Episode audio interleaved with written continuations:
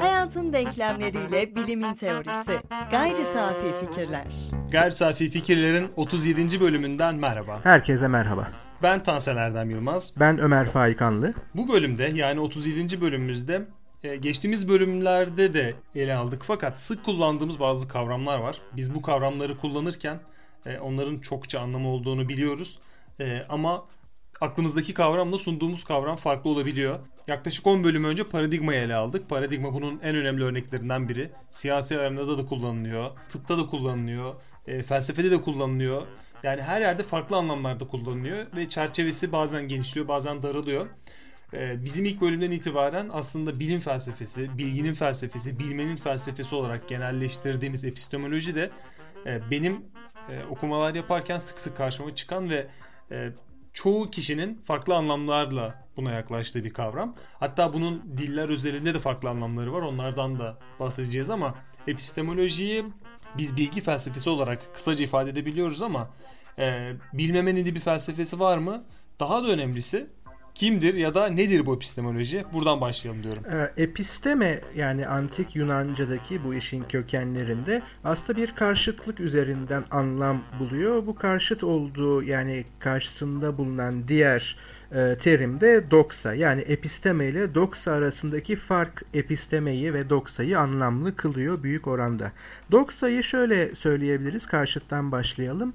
Yani günümüzde Türkçe içerisinde sanıyorum dediğimizde ne kastediyorsak doksa böyle bir şey. E, dikkat edecek olursak yani bir şeyi sandığımızda e, doğru olma ihtimali var ama onun neden doğru olduğunun hesabını verebilir durumda değiliz. Yani şöyle bir karikatürize edelim. E, arabamı e, bir arıza olduğu sanısıyla bir ustaya götürdüm. Usta şöyle bir kaputu açtı. Bir bakışa dedi ki sanıyorum ki sorun aküde. Şimdi sorun aküde mi değil mi? Yani doğru da olabilir ama neden böyle düşünüyorsun diye sorduğumda tatmin edici bir cevap veremezse onun bilgisinden dolayısıyla ustalığından şüphe etmeye başlayabilirim. Aslında bir şüphe barındırıyor yani işin teorik kısmında da bilenle bilmeyen bir olur mu sorusuyla veya da tespitiyle de ilişkili olarak. Yani bir şeyi bilen ve bilmeyen arasındaki fark nedir? Veya bu fark çok mu önemlidir? Ee, şöyle bir örnek daha verelim. Şimdi aynı örneği benim arabama değil de kendimiz veya da sevdiğimiz birinin sağlığıyla ilgili düşünelim. Ben diyorum ki bana bir 50 lira verin her tür sağlık sorununuza teşhis koyayım. Sanıyorum ki sorun karaciğerinizde. Şimdi bana neden ve ne kadar güveneceksiniz? Veya da sağlığınızın bundan sonraki seyrini bu sanıya yatırır mısınız? İşte antik Yunan'da da doksa ile episteme arasındaki fark tabii ki çok karikatürize ve basite indirgedim ama aşağı yukarı buradan kaynaklanıyor. Episteme doksaya yani sanılara karşıt olarak bilgi anlamına geliyor. Bugünkü anlamıyla biliyorum dediğimizde kastettiğimiz şey. Diğer yan anlamları şöyle. Organize edilmiş bilgi e, kümesi bugünkü anlamıyla bilim o zaman henüz science terimi kullanılmamış olsa bile e, diğer anlamlarıyla da bilmek ya da e, nasıl yapacağını bilmek, yapabilmek, anlamak veya bir şeyde görmüş geçirmiş olmak ve o şeyi kontrol edecek ve açıklayacak denli tecrübeye sahip olmak gibi yan anlamları var epistemenin. Ama şimdi tabii biz epistemoloji dedik. Burada tabii ki loji eki nedir? Günümüzde dikkat ederseniz bütün sahte bilimlerde yani lojisini ekleyen bilim oluyor gibi bir durum var neredeyse. Peki loji nereden geliyor? O da aslında yine antik Yunanca'da logos'tan gelmekte. Logos ne anlama geliyor dersek o da Yunanca'da akılla kavrama anlamında bir anlamı ve yine bir karşıtlığı var. Duyguyla kavrama anlamındaki patostan farklılaşıyor logos. Benzer bir şekilde seçme anlamını taşıyor ve kök anlamıyla da e, söz, yasa, düzen, yine bilgi ve bugünkü anlamıyla bilim anlamlarına geliyor. Yani epistemoloji aslında bilginin bilgisini araştıran veya bilgiyle doksa arasındaki ayrımı araştıran bir araştırma biçimi. Yüksek bir entelektüel seviyede yürütülen bir araştırma diyebiliriz başlangıcı veya kökenlerinde. Ee, peki bu soruları nedir? Yani böyle bir araştırmaya girsek temel sorularımız ne olurdu? Tabii ki ilk akla gelecek soru veya soru kalıbı yani nedir? TST sorusu antik Yunanca bilgi nedir? Bu soruya tabii ki bir şey daha gömülü. Acaba bilgi olarak tanımladığımız veya da idealize ettiğimiz şey yani sanıdan farklı, sanmaktan çok daha temel bir yerde veya temellendirilmiş bir şekilde bulunan, gerçeklikle ilişkili olan bu şey her neyse olanaklı mı? Yani bilgi nedir ve bilgi olanaklı mıdır sorusu o halde epistemolojinin yani orijinal, kökensel epistemolojinin ilk sorusuydu. Ve bu soruya eklemli olarak, yapay olarak ayırabileceğimiz ama bilgi nedir ve olanaklı mıdır sorusuna içkin olan bir soru daha var. Bilginin kaynağı nedir? Yani nasıl bilgi ediniyoruz? Bilgiyi nasıl üretiyoruz? Bu felsefe tarihi içerisinde ana akımlar olarak bilginin kaynağı deneyimdir diyen empiristler yani deneyimciler ve bilginin ilk kaynağı akıldır diyen rasyonalistler yani akılcılar olarak iki ekol e, belirlemiştir. Burada çok daha ileri gitmeden ben temel bir soruna dikkat çekmek istiyorum. Doksal episteme yani sanma haliyle bilme halini bir e, ayrıma soktun. Ama e, benim aklımda şöyle bir soru var. Sandıklarımızla bildiklerimizi ayırt etmek kolay mı? Yani soru şu değil. Sandığımız e, bir bilgiyle yani ben bunun doğru olduğunu sanıyorum dememizle ben bunun doğru olduğunu biliyorum dememiz aslında zaten e, bilgi nedir sorusuna gidiyor ama e, aslında sandığımız şeyler de gözlemlerimiz ve geçmiş bilgilerle beslenip ve bize bildiğimizi düşündüren şeyler.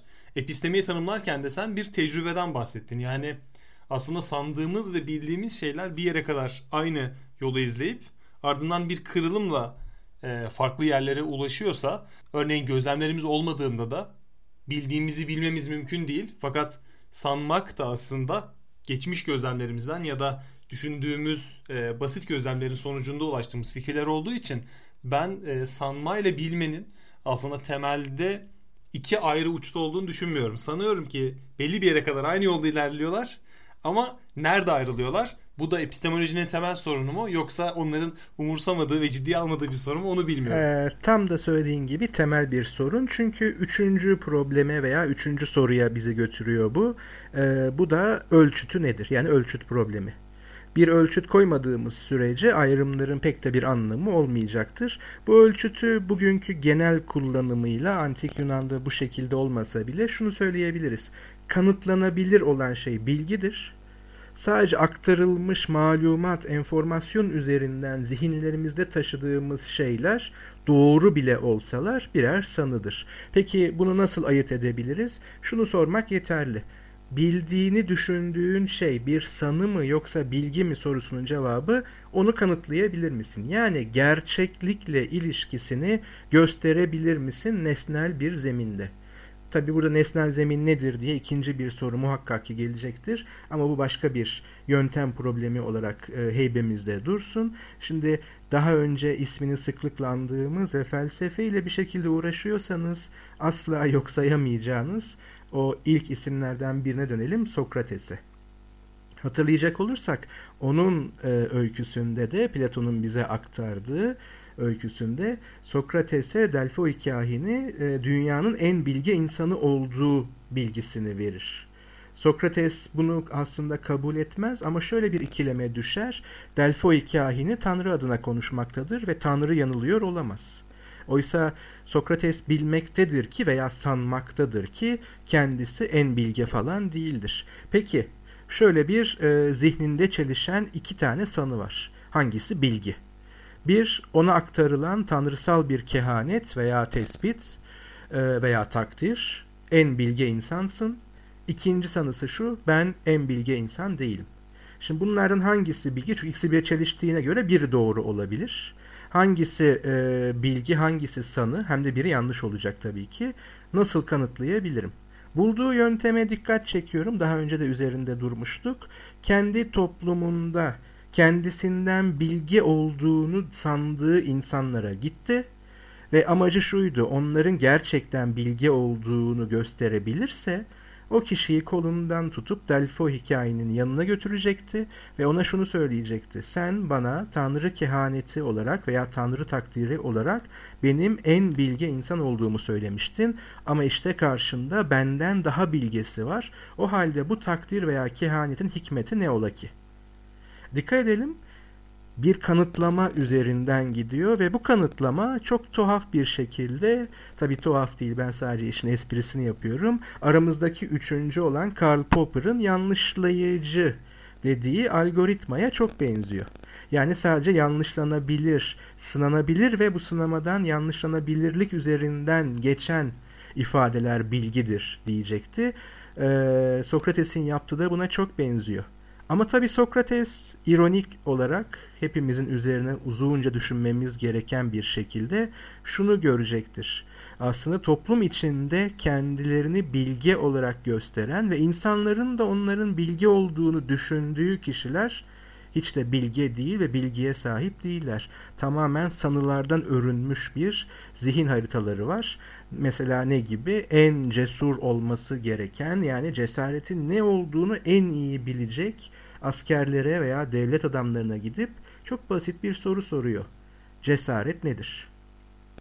Eğer cesursan, cesaretle korkaklık arasında bir ayrım yapabiliyorsan bu sorunun cevabını biliyor olman gerekir. Oysa e, muhakkak herkese tavsiye ediyorum. Çok keyifli metinlerdir. Çok derin felsefi bilgilere de ihtiyaç yoktur okumak için.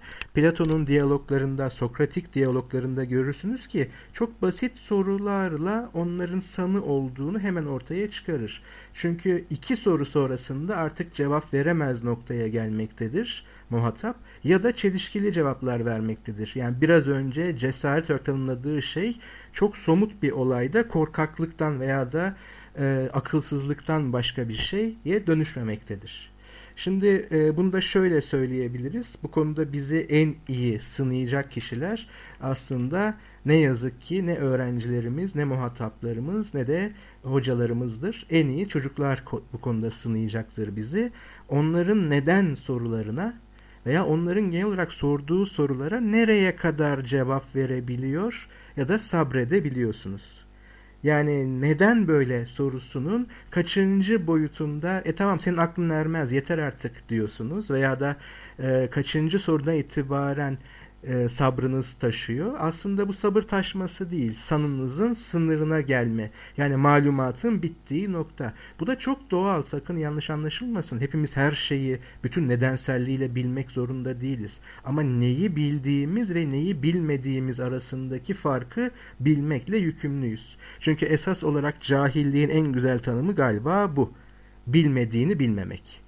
Dolayısıyla sanılarını bilgi sanmak diyebiliriz. Kısaca epistemoloji işte bu ayrımdan yola çıkan üst düzey yani aslında üst düzey derken belirli hiyerarşik bir yer değil yani bir meta araştırma konusu yani bilginin bilgisini edinme yönünde bir araştırma alanı diyebiliriz ve doğallıkla felsefe içine düşen bir alandı kökensel boyutuyla. Ama daha önce pek çok kez değindiğimiz gibi bu iş 1687'den sonra biraz değişti yani 17. yüzyıldan sonra.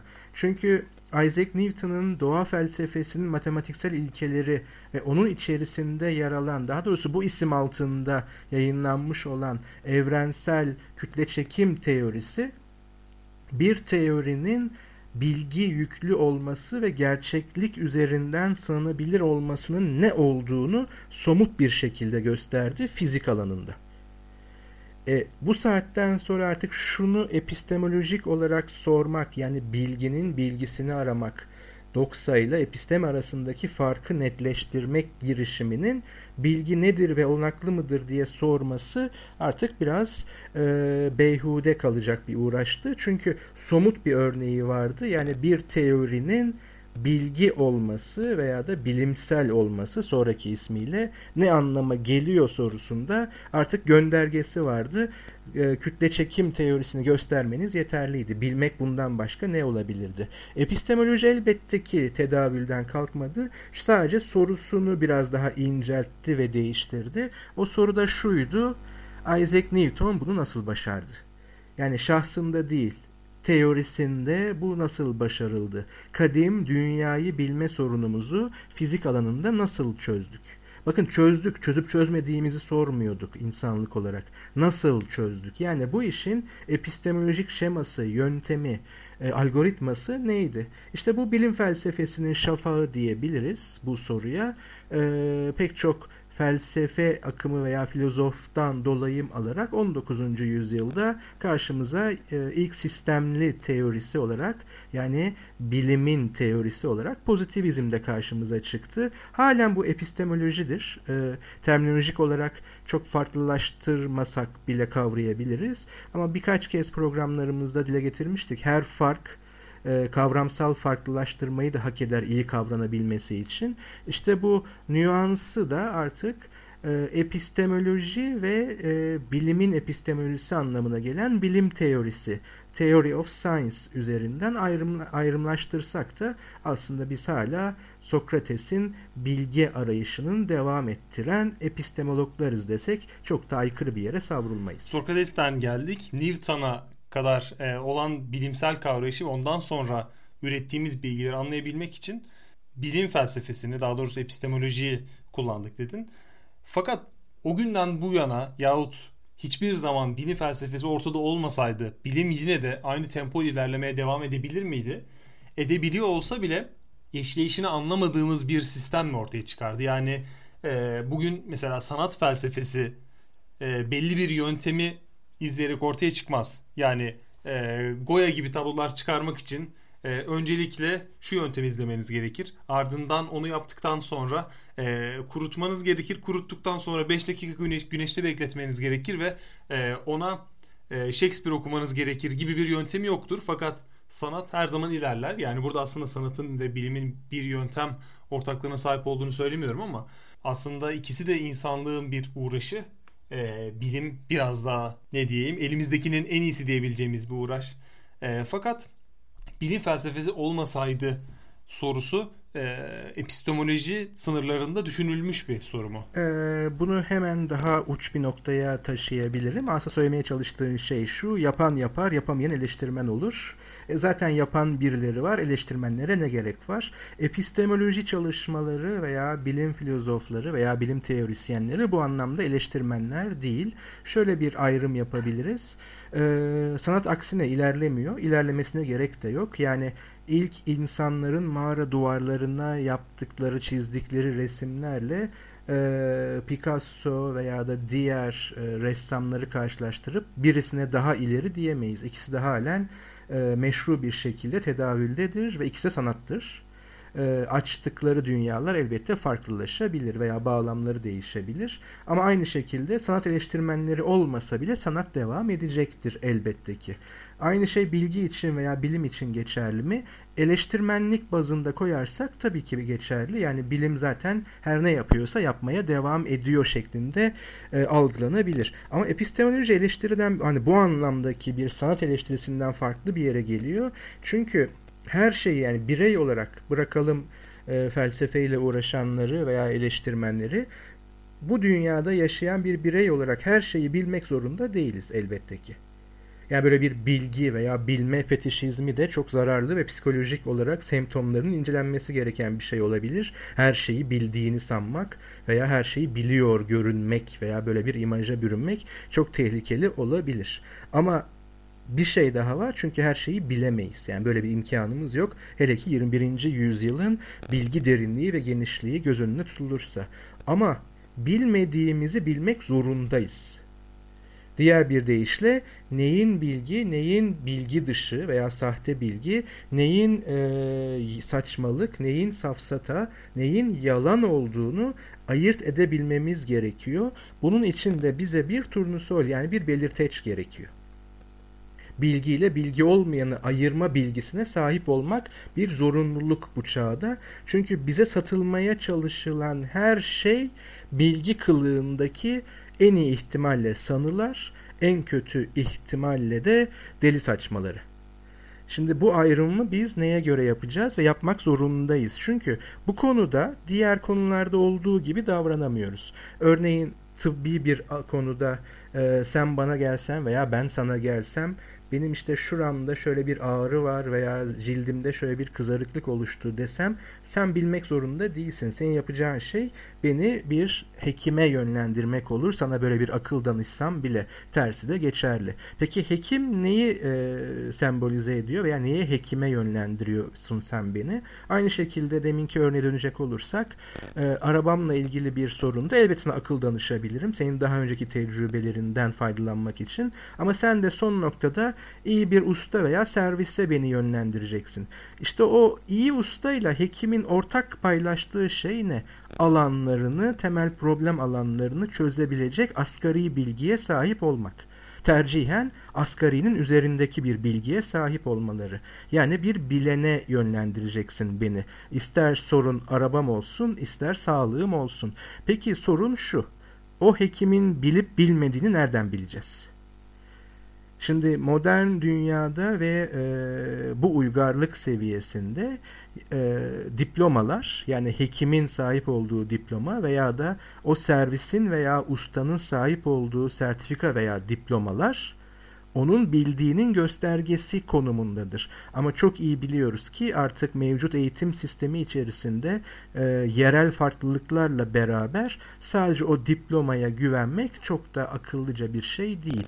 O diplomaların sahteleri olabileceği gibi eğitim sistemimize de çok fazla artık güvenmiyoruz. Asgari bilgiyi ve o bilgiyi kullanabilme yeterliliğini kazandırmak konusunda. E peki o zaman biz kime danışacağız veya bize sunulan alternatifler içinden hangisini seçeceğiz? Özellikle birbirleriyle çok sıkı anlamda çelişenler varsa bu piyasadaki var. Şimdi o zaman soru şu. Hangisi biliyor? Bu soruya cevap verebilmem için benim bilgi nedir, bilgi dışı nedir bilgisine sahip olmam gerekiyor. Bu da epistemolojinin araştırma konusu ve bu sadece epistemologlara bırakılamayacak kadar ciddi bir konu. Çünkü e, bu konuda da şöyle bir kısır döngüye girebiliriz. Bilgi nedir bize bilen biri anlatır. Peki o bilen birinin bildiğini nereden biliyoruz? Yeterince ikna edici konuşması yeterli bence. Zaten sofistler de antik Yunan'da buna dikkat çektiler. Yani sanıyla episteme arasında, doksa ile episteme arasında hiçbir fark yoktur. Tek bir fark daha ikna edici olanla daha az ikna edici olan yani sosyal bağlamdır. Oysa e, nasıl oluyor da Newton'un teorisinde veya da ona e, benzer teorilerde, eşdeğer teorilerde hatta onu yanlışlanan Einstein'ın teorisi belki de yanlışlanacak gibi teorilerde söz konusu olan ikna değil.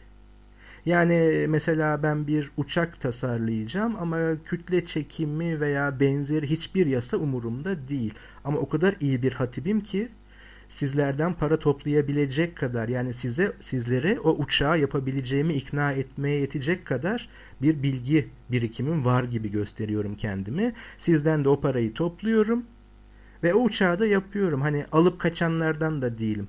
Sence o uçağın uçma olasılığı benim sizleri ikna etme oranımla nasıl bir ilişki içindedir? Veya sizler o uçağa para vermiş zengin olma hayalleri veya da kendi uçağımızı yapma hayalleri kuran insanlar olarak o uçağa binmeye var mısınız benimle? Bir e, fark koyarsınız elbette. Ama sorun e, işte burada başlıyor. O uçağın daha doğrusu o uçağın yapılış e, kuralları veya onun bağlı olduğu yasalar, o yasaların bilgisi, açıklaması yani doğa bilimleri dediğimiz ve uygulamalı mühendislik bilimleri dediğimiz şey ne kadar ikna ettiğimden bağımsız olarak cevabını doğrudan gerçeklikten alıyor. Ben halen burada iknanın gücüne inanıyorum. Zira e, başarı kriterini e, o uçağı havalandırmak yerine insanları gerçekten bu fikre ikna edebilmek olarak düşünürsek ülkemizde bunun çok örneği var. Hatta e, imza otomobili örneğini bir kenara bırakırsak şöyle bir e, olay yaşandı geçmişte. E, imza otomobilinin tanıtıldığı bir e, haber programında Fatih Altaylı dedi ki e, sen o arabayı yapacak olursan ben onun yarı fiyatına daha iyisini ortaya çıkarırım dedi ve e, kendisine günler boyunca telefonlar gelmiş. Yani Kendisi diyor ki ben o insanlara şaka yaptığımı anlatmaya çalışıyorum ve onlar bana para yollamaya çalışıyor. Ve biri gerçekten para yollamış kendisine. Yani zor zorla para yollamış ve onu iade etmeye çalışmışlar. Gerçekten de e, bu konuda ikna gücünün e, etkisinin bu e, amiyane örneği bir kenara bırakırsak ben halen çok güçlü olduğunu düşünüyorum. Çünkü e, şu an insanlar halen e, aşının kendilerine zarar verdiğini, çocuklarına zarar vereceğini düşünüyorlarsa yani bilimsel zeminde bile e, bu tip ikna kabiliyetleri iş görüyorsa gerçekten de e, bir şeyin gerçekten çalışıyor olmasından ziyade onun daha iyi sunulabilmesi belki de e, Akdeniz toplumlarında ya da belli Doğu toplumlarında özellikle belagatin ortaya koyulan veriden daha kıymetli olduğu toplumlarda işe yarıyor olabilir. Ama ben halen ikna kabiliyetinden e, şüphe duymamayı öneriyorum. Ee, bu kesinlikle bir sosyal faktör olarak hatta psikoloji ve sosyolojinin başta olmak üzere bir araştırma konusu ve problemi olarak çok önemli bir yerde duruyor. Ee, ama şöyle bir farklılığın altını çizmek istiyorum. Yani her kandırılma bir bedel karşılığında. Yani bu anlamda da hayatta bedava diye bir şey yok. Ee, geçenlerde yani konumuza çok bağlantılı olmasa da burada anmak istiyorum. Eğer bir şey bedavaysa ürün sizsiniz demektir. Hani o yüzden şöyle bir düşünmek gerekir bir şeyler bedava olduğunda. Burada söylemeye çalıştığım şey şu. Evet aşı karşıtları bu çok tuhaf bir şeyin aşıya karşıyız gibi e, çocukları adına konuşup karar veriyorlar. Böyle bir hakları hukuken de var elbette ki ama işte bunun bedelini gerçeklik o çocuklara ödetecek. Bazı hastalıklar olarak sirayet edecek. Yani bu kararı verenlere değil, karara e, bir şekilde maruz kalanlar bu bedeli ödeyecek orta vadede, hatta belki kısa vadede. Benzer bir şekilde uçak örneğinde şu anda başka bir isim verdiğim bir uçağı burada görüntülü olsaydı çizip işte bunu yapacağım ama hiçbir e, doğa yasasını falan takmıyorum. Bu bambaşka bir şey. Kendiliğinden uçacak desem ve o uçağa hep beraber binsek onun bedelini anında yani bize ödetir gerçekliğin kendisi. Abraham Lincoln'e atfedilen çok güzel bir söz var. E, hakikaten de ona ait diye biliyorum. Bu konuda sadece sanıyla bilgi arasındaki e, biraz perde bende gri. O yüzden hemen altını çizeyim. Yani değilse de e, hemen düzeltiriz daha sonra. O şöyle söyledi. Bazı insanları her zaman kandırabilirsiniz. Herkesi bazen kandırabilirsiniz. Ama herkesi her zaman kandıramazsınız. Şimdi bu aslında politik bir çıkışı var ve doğru bence bu söz. Ama bunu bilime veya bilgiye e, uyarlarsak veya tahvil edersek şunu hemen eklemek gerekiyor.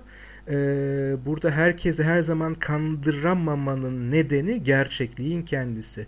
Ben buna metaforik olarak gerçekliğin duvarı diyorum. Yani kandırılmış insanlar eninde sonunda kandıranla beraber kafasını o gerçekliğin duvarına vuracaktır. Şimdi dikkat edelim bu sadece doğa bilimlerinde falan geçerli değil. O yüzden sosyal bilimler diyoruz ve diğerlerine bilim diyoruz. Yani burada bilinecek bir şeyler var çünkü bir gerçeklikle ilgili. Yani ekonominin kurallarına, yasalarına, işleyişine, tarihine aykırı şeyler yaparsanız bunun bedelini ödersiniz. Orada bir gerçeklik duvarı var. İstediğiniz kadar insanları kandırın veya temennileriniz olsun. Doğa yasalarına aykırı hiçbir şey yapamazsınız zaten. Çünkü biz o gerçekliğin içinde yaşıyoruz. Ama bir süre insanları onlardan uzak tutacak bir eğitim sistemi veya benzeri bir koşullanmayla ikna edebilirsiniz.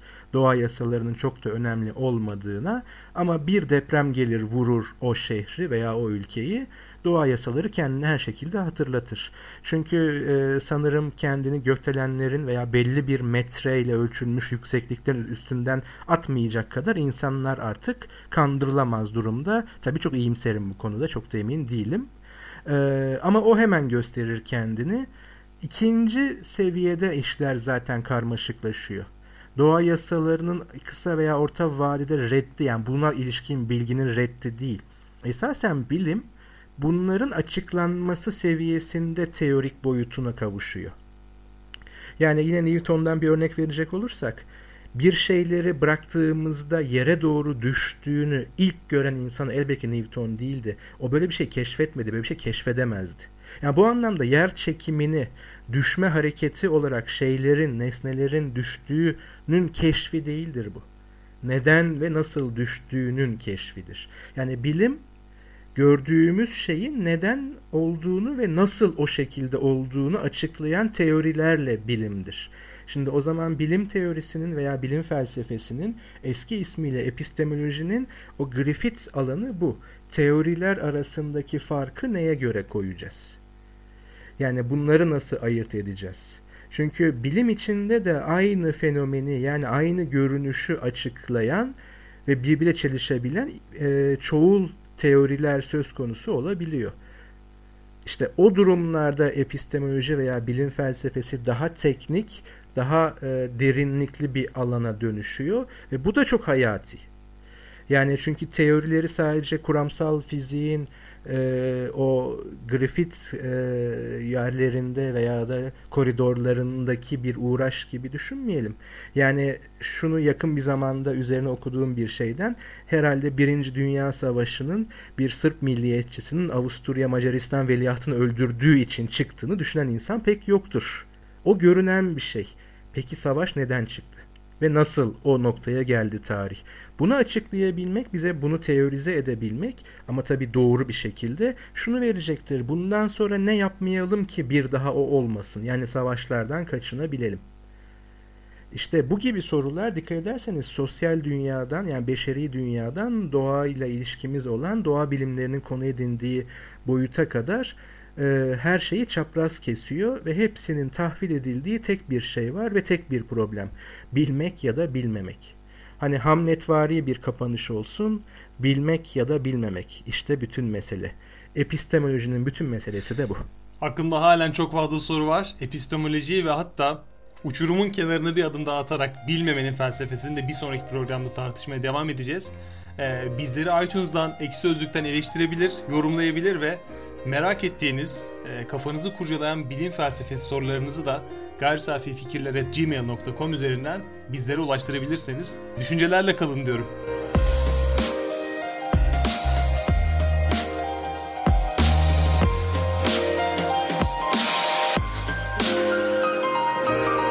Hayatın denklemleriyle bilimin teorisi. Gayri safi fikirler.